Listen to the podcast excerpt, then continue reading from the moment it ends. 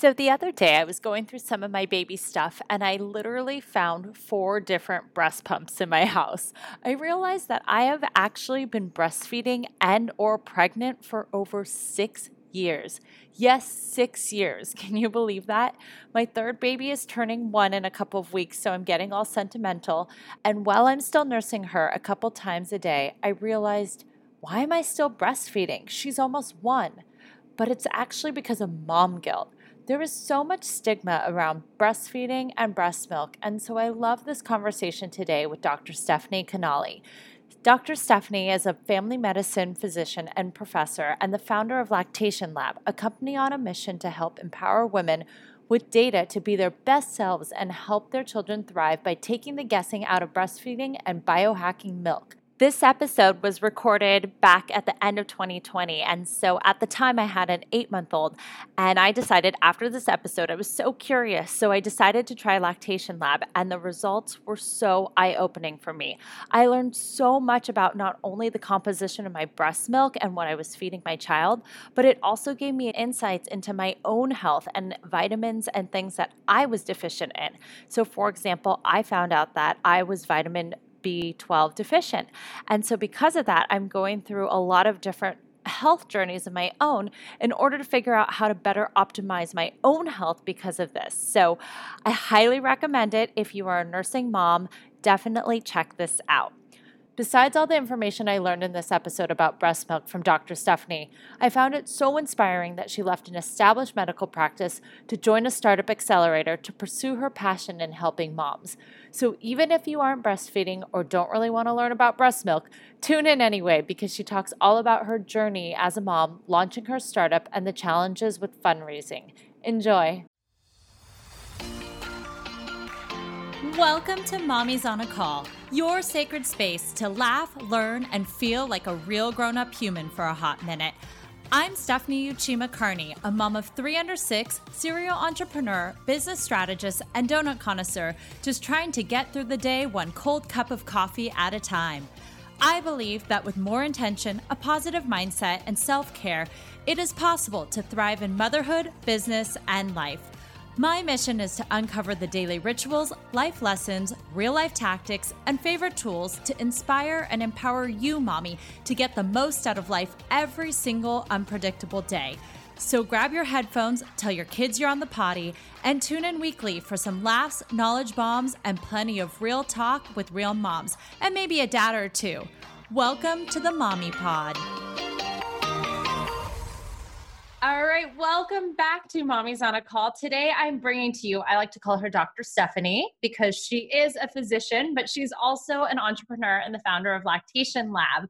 And I'm really excited to have her on the show today because she can shed some light on the breast milk side of things. But also, it's amazing that you are starting a company and even looking for investors and you're in an accelerator and you're doing all these things that we think like, oh, maybe I would have done it in my 20s, but maybe not now, established with kids and all of that. And mind you, you are a physician too. And so I think it's great. So welcome to the show.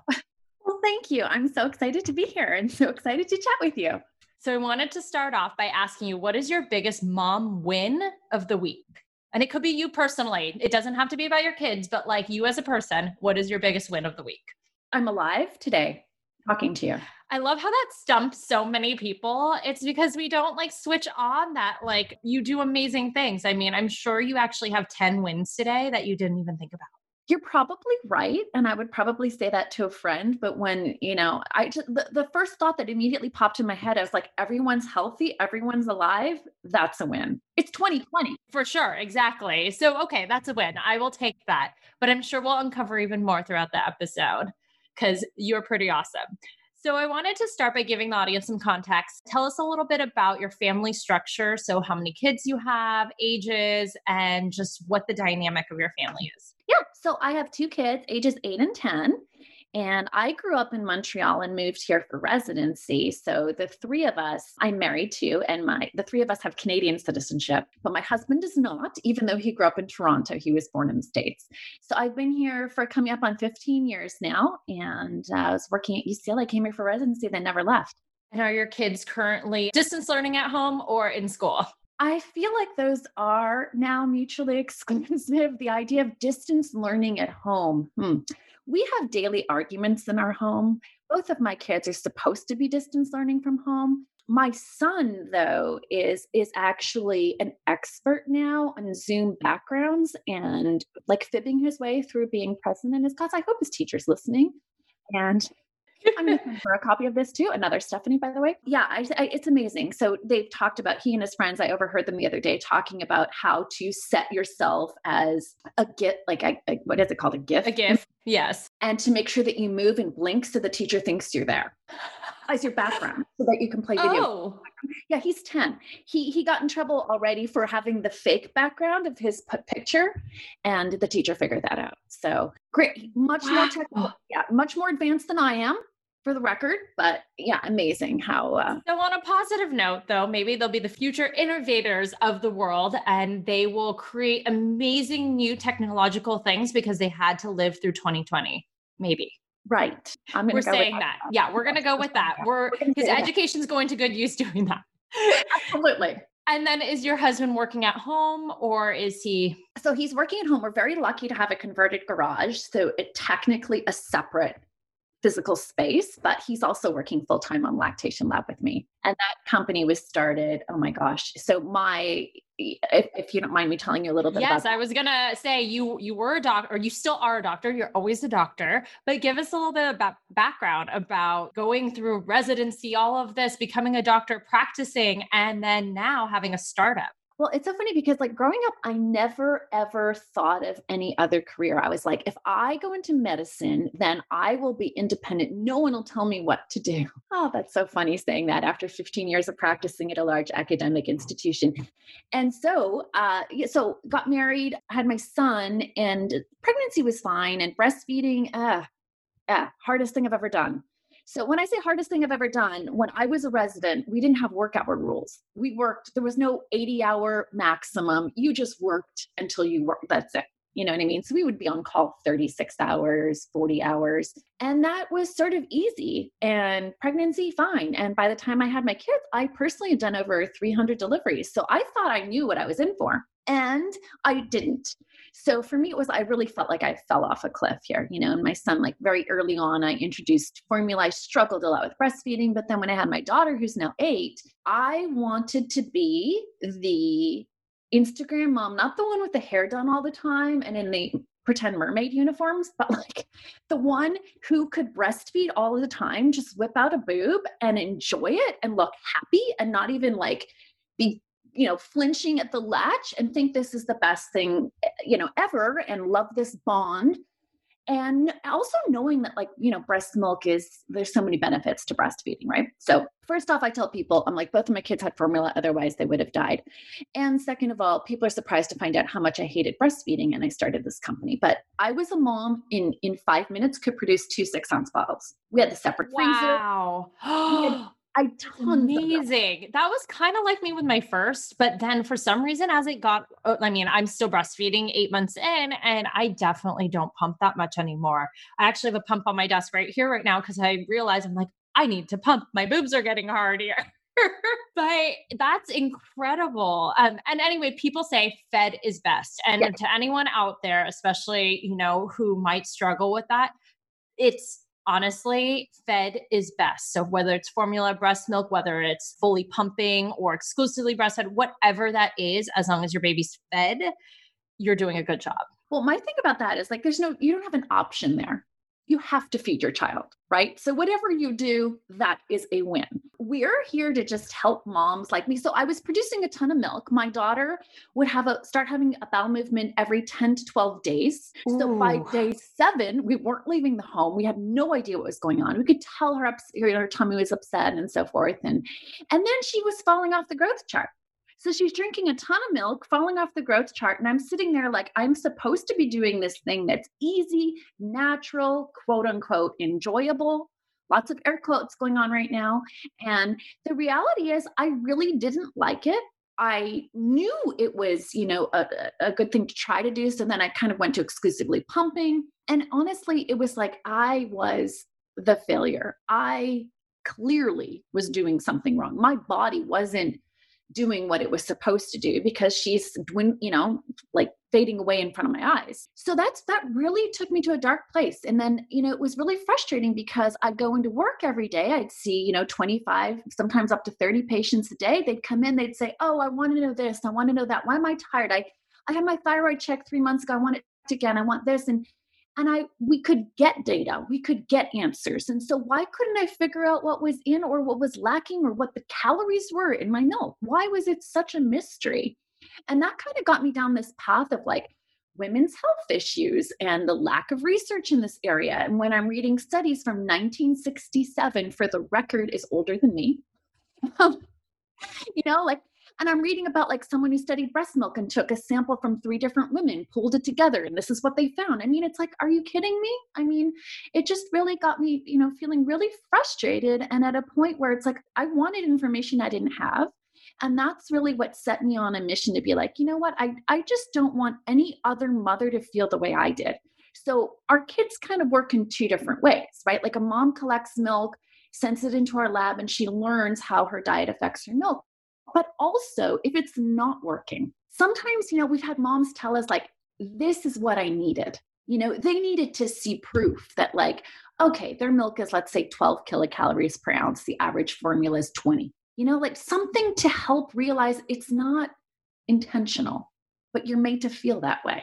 You know, right. so we really want to take away the guessing try to alleviate mom guilt which i don't think we ever will do in this lifetime but if we can just you know sprinkle a little bit less mom guilt on those moms and if you if you do breastfeed a little bit great. If you don't great. We're here to support you whatever you want to do you know what i mean? And it's it's more to this. So we're trying to really expand with what we're doing at lactation lab and give women the answers in terms of diet nutrition and women's health that honestly we shouldn't have to go searching for. And I'm curious when you get all these results, obviously you're getting a ton of different data points and you get to see across the board. Do you track things like their age or their all their different demographics in order to kind of see like, oh, maybe it's across the board that women over the age of say 35 considering that's the point where you're apparently a geriatric pregnant person because I was twice. If you're over the age of 35 you're producing less x or like less iron or less calcium or whatever that is. Are you tracking that data? Because I'm curious at what are the common threads you're seeing amongst all of these samples that you're collecting in comparison to either age or in comparison to diet or comparison to just like the problems they're having. So, say their kid isn't growing or something. Is there a common thing that their breast milk tends to be lacking? Well, it's really common. I mean, I would say half half the time it's the case with failure to thrive, which is like falling two percentiles on the growth chart. It's about 10 to 15% of breastfed babies. I'd say it's a 50 50. Sometimes it's the milk that's really low in calories, and, and sometimes it's not. And when it's not, it helps us figure out what else is going on with that kiddo. Is it an absorption issue? Is there chronic reflux? Is there like is there something else going on with that kiddo? So it's helpful. And of course, these are non-invasive tests, right? It's just the mom collects milk and sends it in. I'd say on average, what I find interesting is these moms go down and I say these moms because I'm not one of them anymore, and I'm very happy about that's my win for today. I'm not breastfeeding anymore. The reality is, is like a lot of a lot of breastfeeding moms, they know for a fact that what they eat affects their milk. So a lot of times they'll be like, "Oh, I had that I don't know, salad and it had this in it or whatever and my kid's super gassy and fussy. So what i'm going to do is avoid that and you know then they're told by their doctors myself included like oh it can take up to three weeks for some of these proteins to leave your system and so forth. So avoid dairy avoid this avoid this avoid this and there's no real feedback or information on what's going on. So we have seen a lot of low vitamin a and vitamin a we don't talk about very much in this country because it's fortified in most dairy products. It's sort of assumed across the board that people consume an average amount of dairy.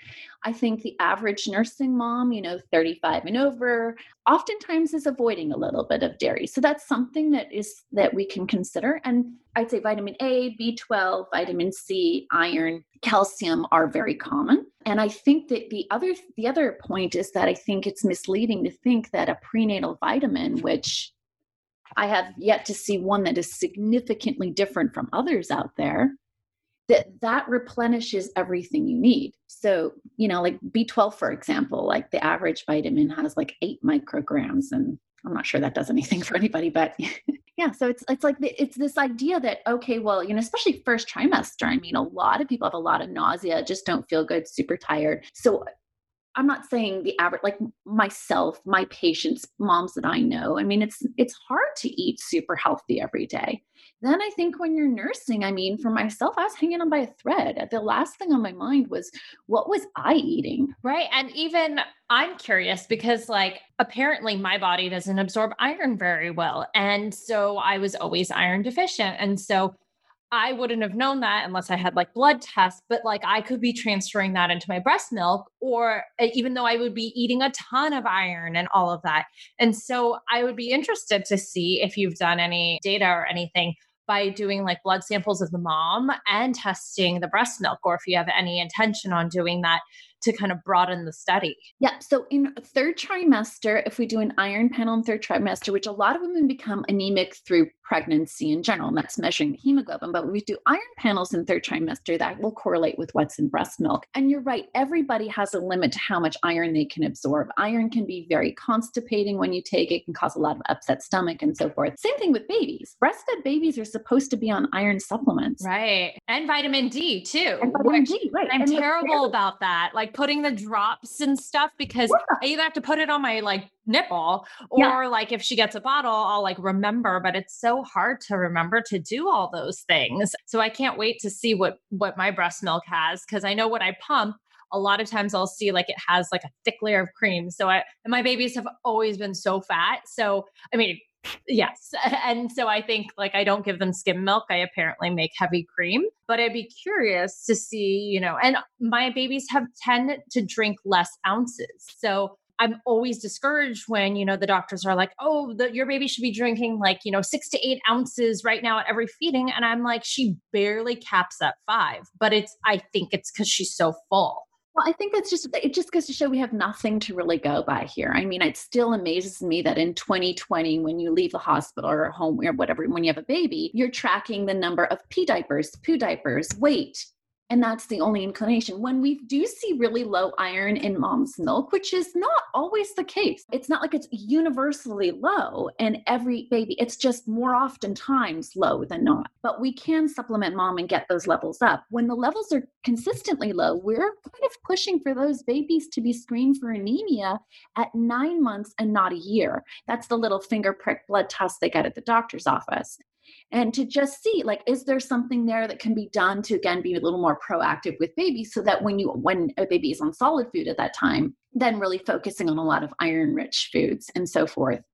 But yeah there's a lot there's a lot that can be done in terms of and you know what i find even more compelling now is like there's a lot of research that's showing that it's pretty clear that nutrition in the first 1000 days of life so pregnancy breastfeeding and up until age 2 is like the most critical time for lifelong health. So I hate having to talk to, you know, like um, I mentioned earlier to you, like we're we're fundraising for our company and so forth, and it's like I I I'm surprised that I, I feel like I have to convince people of this. I feel like I've had, I mean, I'm on kid number three, and I still didn't know that in the first thousand days that's like the most important time, and I feel like I've already missed out on that on my other two kids, even though she's like two and a half, so I guess she's approaching that but I'm like, did I totally mess up? So now I have this mom guilt again. yeah. Well, that's what we got to alleviate. So it's like, it's not about, you know, it's just about like, like, how can we, you know, for those who, I also think that it's, like when, when people learn about how their diet affects their milk, right, and learn about what they can eat and so forth, it also gives moms back control. No more guessing about do I really need all these supplements? Do I really need to increase my supply?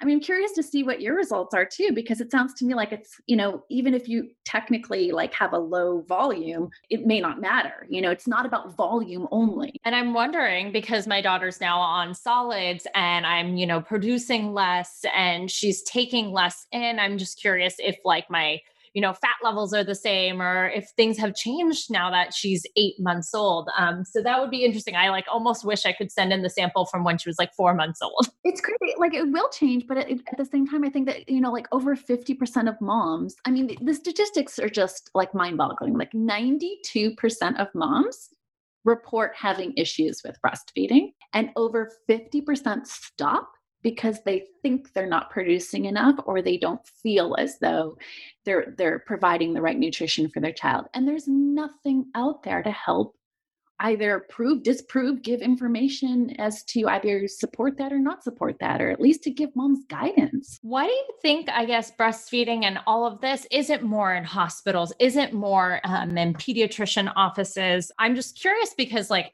I had my third kid and I felt like I got zero assistance. If I was a first time mom, they just handed me my baby and it was like, okay, go home. And it was like, how many peas and poops did you have? And it wasn't like anything else. And so a lactation consultant might come in if you're lucky during COVID times. They kind of shuttled you in and out the hospital really fast.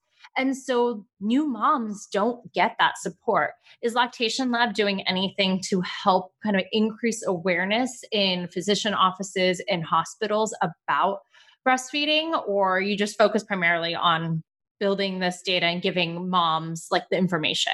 I mean, we're focusing on moms because moms get stuff done. And mm-hmm. so in our Facebook community, we're just we're we're like we have around like seven thousand moms in our lactation lounge. We are just shy of thirty thousand followers on Instagram, and we're just trying to spread the word that you know we're here for you. We have telehealth services, so lactation consultants, doctors, registered dietitians, and so forth to help, but that you're not alone. And and I and I think the biggest message that I keep wanting to get out there is just because something is natural does not mean that it's innately easy to do and or enjoyable. And so I think a lot of moms don't talk about the fact there's a lot of us out there that didn't like it. Like talk about mom guilt, you feel like a you know bad person, a bad human being. Like I did not like nursing. I didn't mind pumping, but I really did not like nursing. It hurt. It never didn't hurt. My kids did not have a tongue tie, did not have a lip tie. I don't know. Maybe I have the world's most sensitive nipples. I don't know but I didn't enjoy it. And so, you know, that that makes me feel like a really crappy mom. But you're not because your kids survive. They're eight and 10, they're alive and healthy. And so I think it doesn't matter. Fed is best. So I wanted to talk about the fact that you were a practicing doctor. Uh, what type of doctor were you again? Family medicine, so some moms and babies. And I mean, doctors, you go through so many, so many hours, specialty, residency, schooling, all of this. And then you decide you know, you're passionate about this and now you're going to start a company and you're going to start raising money and you have two kids already.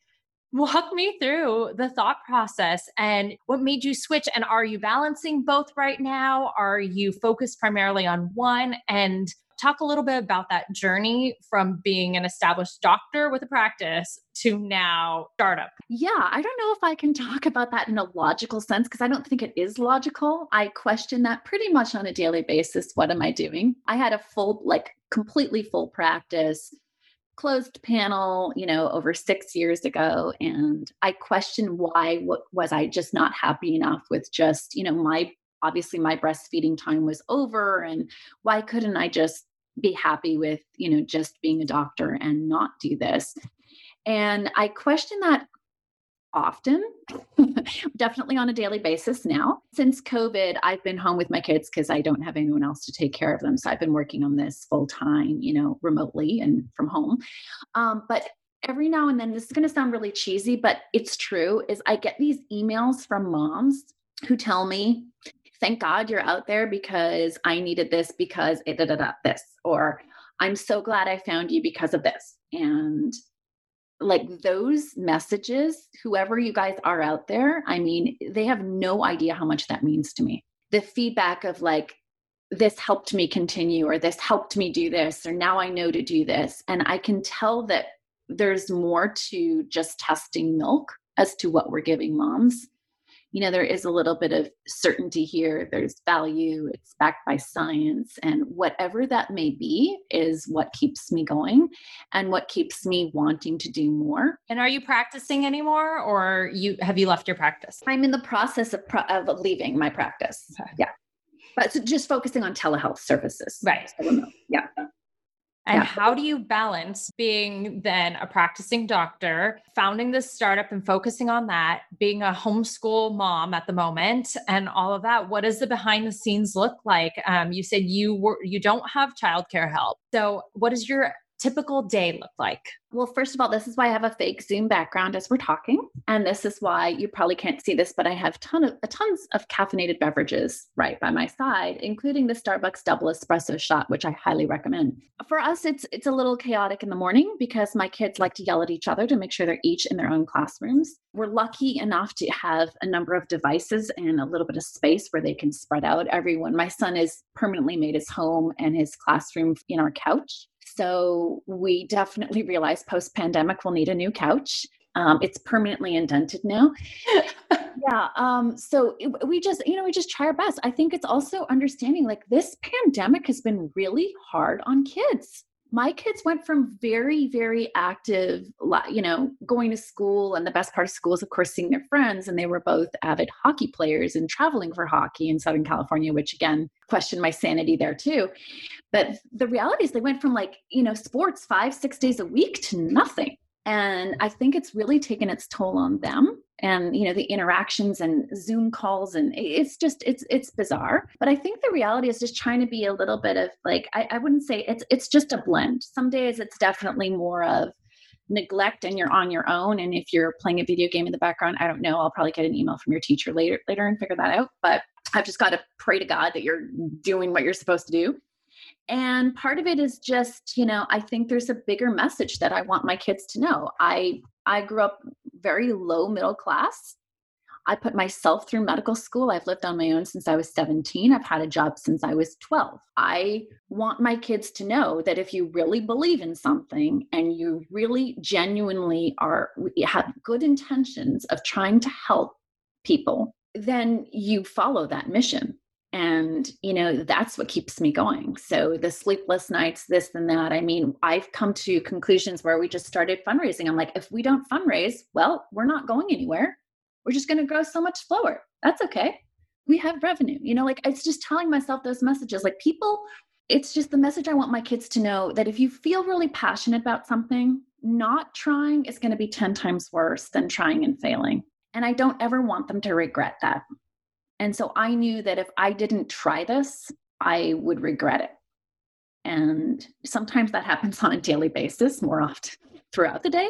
But I really think that, you know, I, I mean, it's crazy to think like we just finished the Techstars Accelerator program. We're 10 companies in the LA cohort. And I had this really disturbing realization that I was old enough to be the mother of a bunch of other founders. And unbelievably shocking and disturbing but at the same time i was like you know if it's not now you know i mean when when is a good time? Right there's never a good time to start something and i think that's a big takeaway that i want because a lot of my audience are moms who have young children so most people have a kid of 10 or younger and a lot of them have at least still a kid at home that is under the age of 5 and a lot of us have these roles that we play in life and you know we're not just a mom we're not just a business owner we're not just this but a lot of times we put a box around that role and say we can't do a startup we can't launch a new company we can't join an accelerator because those are just for 20 year old dudes in the tech world like they they have all the time in the world but we put constraints upon ourselves so i love seeing what you're doing because it's i think it's refreshing and it's inspirational for other moms to know you have kids at home, you have an established career, but yet you're passionate about this mission. And you're right, it's now or never. Just just do it and see what comes of it. I always say like you have to keep failing, you have to keep trying because then what's the point? Right. Exactly. I, I couldn't agree with that more. And I also think that, you know, I think there's this notion of time and always thinking that oh well there's not enough time to do that. When something's really important to you you find the time it works its way in. I've had some of my most productive days being at the office seeing 30 patients. Don't ask me how but i would show up an hour earlier get a tons of stuff done work through lunch. Like it, it's it's just a mindset. It's not an actual hourly you know what i mean? Like like i just feel like there's there's so many other ways to to do this but the bottom line is i want my kids to grow up that if you feel very strongly about something you try it and what's the worst that happens? And so we play a lot of these things like even when my kid you know my kids are a little older than yours so when they're going through things like oh their friend did this or this happened or whatever you know there's all these tragedies we try to play out like well what's the worst that's going to happen And for me, it's really important to go to have that exercise I do with myself, you know, because I think that if I were to look back and say, oh, you know, I never tried it, I had this idea, someone else is going to come in and do it. And, you know, and then I'd feel like, ah, what if? What if? I don't want to have the what ifs. I'd rather have next time I'll do this. And I think it's good. Do your kids watch you in this process of building your business, pitching, and things like that? Because one, I think it's a good like role model. Like we say that I think parents are the best to like model behavior. And so to see your kids working hard at this, they'll get that message versus trying to drill it in their heads.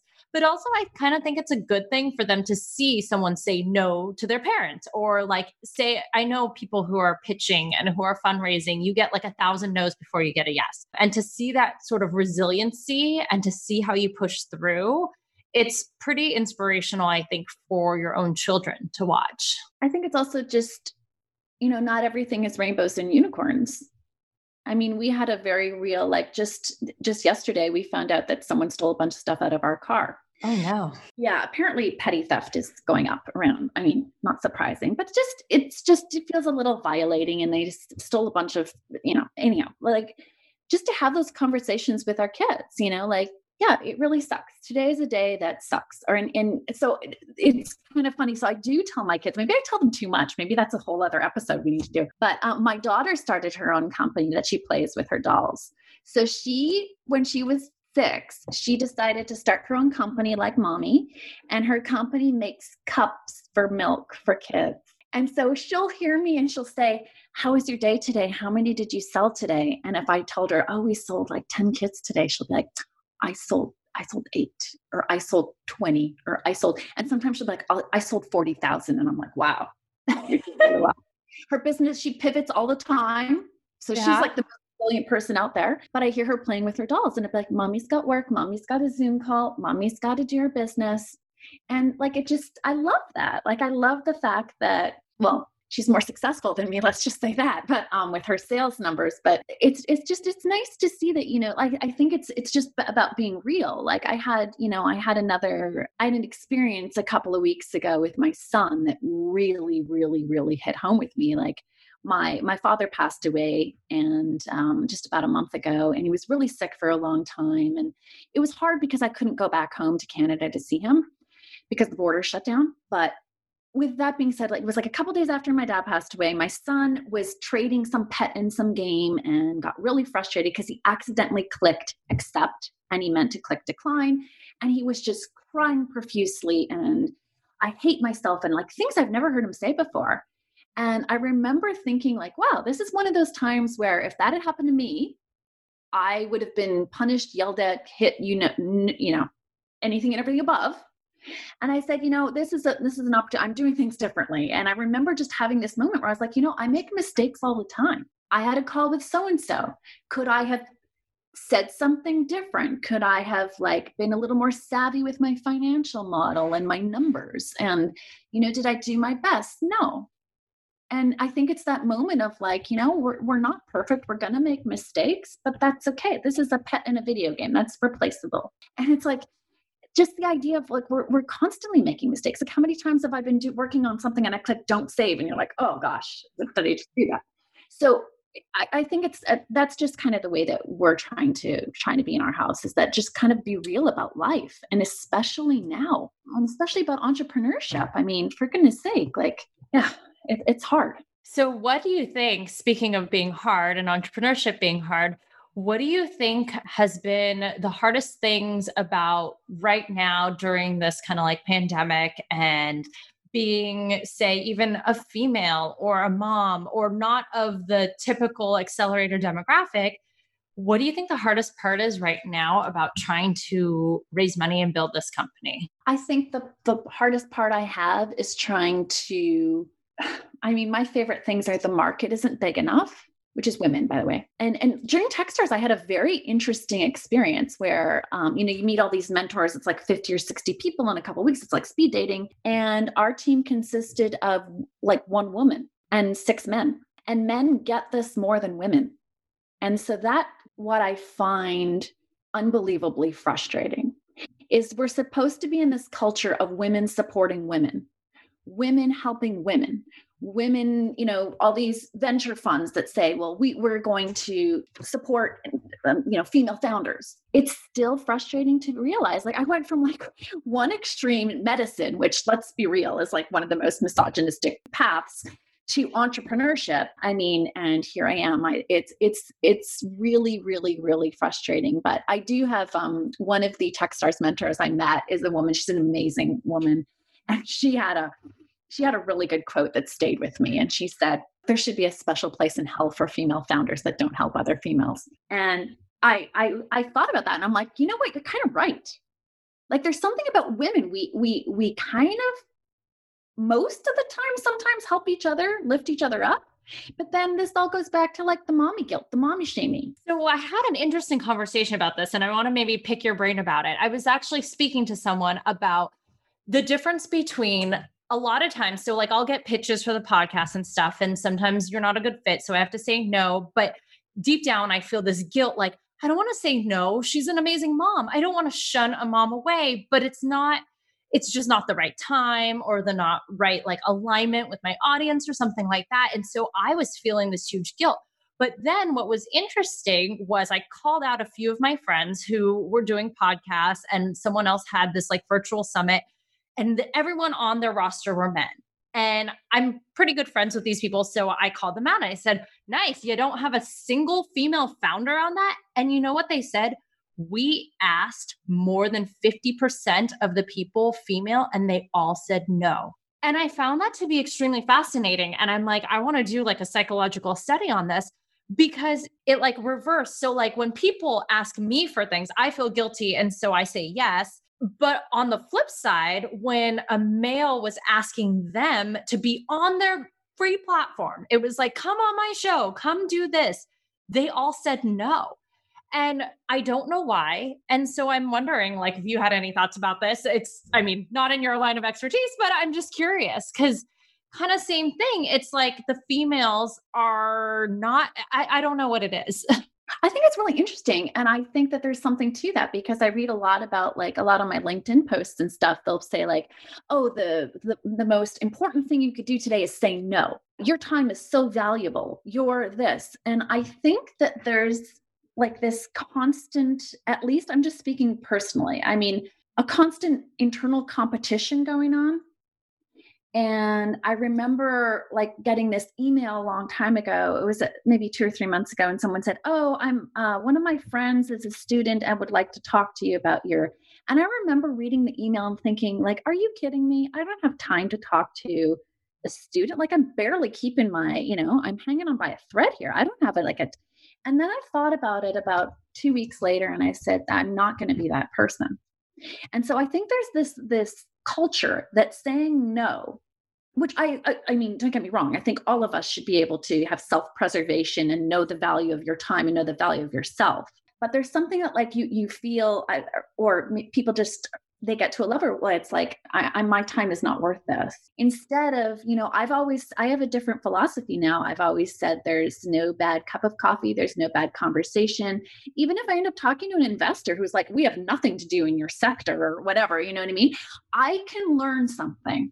And so i you know now more than ever i mean i i'm grateful for the connections to other people even if it's via zoom and i think it's just a different mindset and the mindset of like i'm too valuable for you and i'm protecting my time because you know i think it's a little bit of that that's going on which i i can't say that i've never been guilty of but i i am now purposely trying to recognize that and i think that if more of us as women said hey, you know what? There's other ways we can do this instead of maybe being on for an hour. I'll tune in for five minutes. I don't know, whatever it is, but right. there's something weird about but, that. I mean, and also with the whole female founders, I've been seeing that all throughout, you know, the internet on Twitter and everything about like, isn't it ironic that there's so many female founded VCs and things like that that are promoting investing in female founders and yet they're not. And so I was just curious at like, yeah, your experience through that. What is the pushback you're getting for anybody out there who is maybe looking to raise money, anybody even looking to just get, you know, angel investors, whatever that is? What is the biggest pushback for you? I think women, um, women who've never had kids And women who have never had an issue breastfeeding don't see this as a problem, don't see this as an issue. I mean, we went through so I've I've I've done about like besides the last couple weeks, you know, maybe four or five phone calls, but before that, I had pitched to three different people. And one was a group of like old white men and the guy in the group kept saying, "Well, we didn't have issues breastfeeding. We breastfed for 8 months." And I literally wanted to choke the person because I was like there's no breastfeeding. There's so not. Very well kind of like there's no we in pregnancy, but you know, I'll give my husband a lot of credit because he did have to take care of the other kids and he had to deal with me. But they don't have to experience the hormonal changes, the chafing nipples, the blood coming out, all of that craziness. Let's just say perineal care. Like yes. there's none of that going on. Yeah, I agree. So uh, the whole idea of we breastfeeding, I was like, whoa. And um, my husband happened to be there at that time, and he's like, I saw the look on your face that wasn't going very well. And then you know, and then you kind of get to well, like like one of like I've I've heard before, like a woman like adopted a baby and is formula feeding, and they felt really crappy because I'm talking about like the benefits of breast milk. And I'm like, well, do you not, you know, and they feel bad and they're offended by my story and what we're doing. And so there's a lot of, you know, judgment. And I guarantee you, if I was a man that had started this company, I would be fully funded. I would have a team of 10 to 20 people. We would be probably opening up our second lab now. Like there's, I'm convinced of it because I think that, you know, men innately see, like, oh, yeah, why don't we know this? When men get it, I feel so well supported. You have no idea but it's women. And like I remember one we, we so another group of um, female investors in the Bay Area, like we were going through diligence with them, and then I get this email from like the I don't know what you would refer to the person like the the coordinator or assistant, and it says, well, we're not convinced that diet affects breast milk. And so I sent, I scanned in about like 300 articles. So that like I had to use like the hardcore scanner, right? And I, I said, okay, well, like I'm not making this up. This is research for the last I don't know, 30 years, whatever's public, you know, available. And then I had this moment where I was like, you know what? My response to them, I hope they're listening, is to say, you know, there's such a shortage of breast milk for all of our premature infants in this in the hospitals, right? Preemies, there's a shortage of, of human milk. If diet didn't affect milk, then why are we not importing it from Bangladesh? Why are we not importing breast milk from, you know, all of these poor countries in the world? Saving lives of premature infants in this country. So I, you know, the argument doesn't make any sense. But it's the fact that I was questioned about it after the fact. It's the fact that, speaking of like the entrepreneur stuff, I remember thinking before Techstars, and I, I'm very grateful for our managing director because she really helped me grow as a person too. But I remember thinking, like, oh, I'm waiting on this partnership. Oh, this can happen. Oh, this can happen. And then I had this moment where I went, I couldn't sleep. It was like three o'clock in the morning. And I was like, screw it. I'm doing it right? Like I'm, and then the, the part that killed me, I was like, I'm a doctor. I know this space. I'm not just someone who said, oh, I want to go start a business. So that's what really kind of, I had this mind shift where it was like, you know what? I'm not going to wait for other women to potentially see if they're interested and have the time to maybe help me. Screw it. I'm doing it myself. That was my, that. that's my mission. And, you know, and, and down the road, I'm just going to remind myself of how crappy I felt and I don't want another female founder to feel like that. So like when, you know, I've had a couple companies reach out to me, they're not even don't, don't even have a product on the market right now and I'm like, yeah, we'll have a half an hour call. Absolutely. Like, you know, there's there has to be and I, I think it's the whole mentality of like, you know, trying to give first, trying to believe and it 2020 has really pushed this for me, but really trying to believe that like there's good out there and like, you know, you put out some good energy in the world and maybe it'll come back. I don't know. Yeah. Well, I love that mindset shift that you had there. A lot of us have mindset shifts too when we become a mom. So I'm curious to kind of wrap it up is what is a mom's superpower that you gained when you became a mom that makes you better at business, life, whatever that is? So something you might not have honed in or had a power before. And then once you became a mom, suddenly you have this power. I'd say I gained one power and I lost something. The thing that I lost is the part of my brain that can remember people's names has died. well, we should all be named Stephanie, by the way. I mean, it just makes easier. it easier. Stephanie, Jennifer, we're good. Yeah. So that part of my brain's dead. It's it's just not coming back. So it was, you know, mourning for that loss too was important.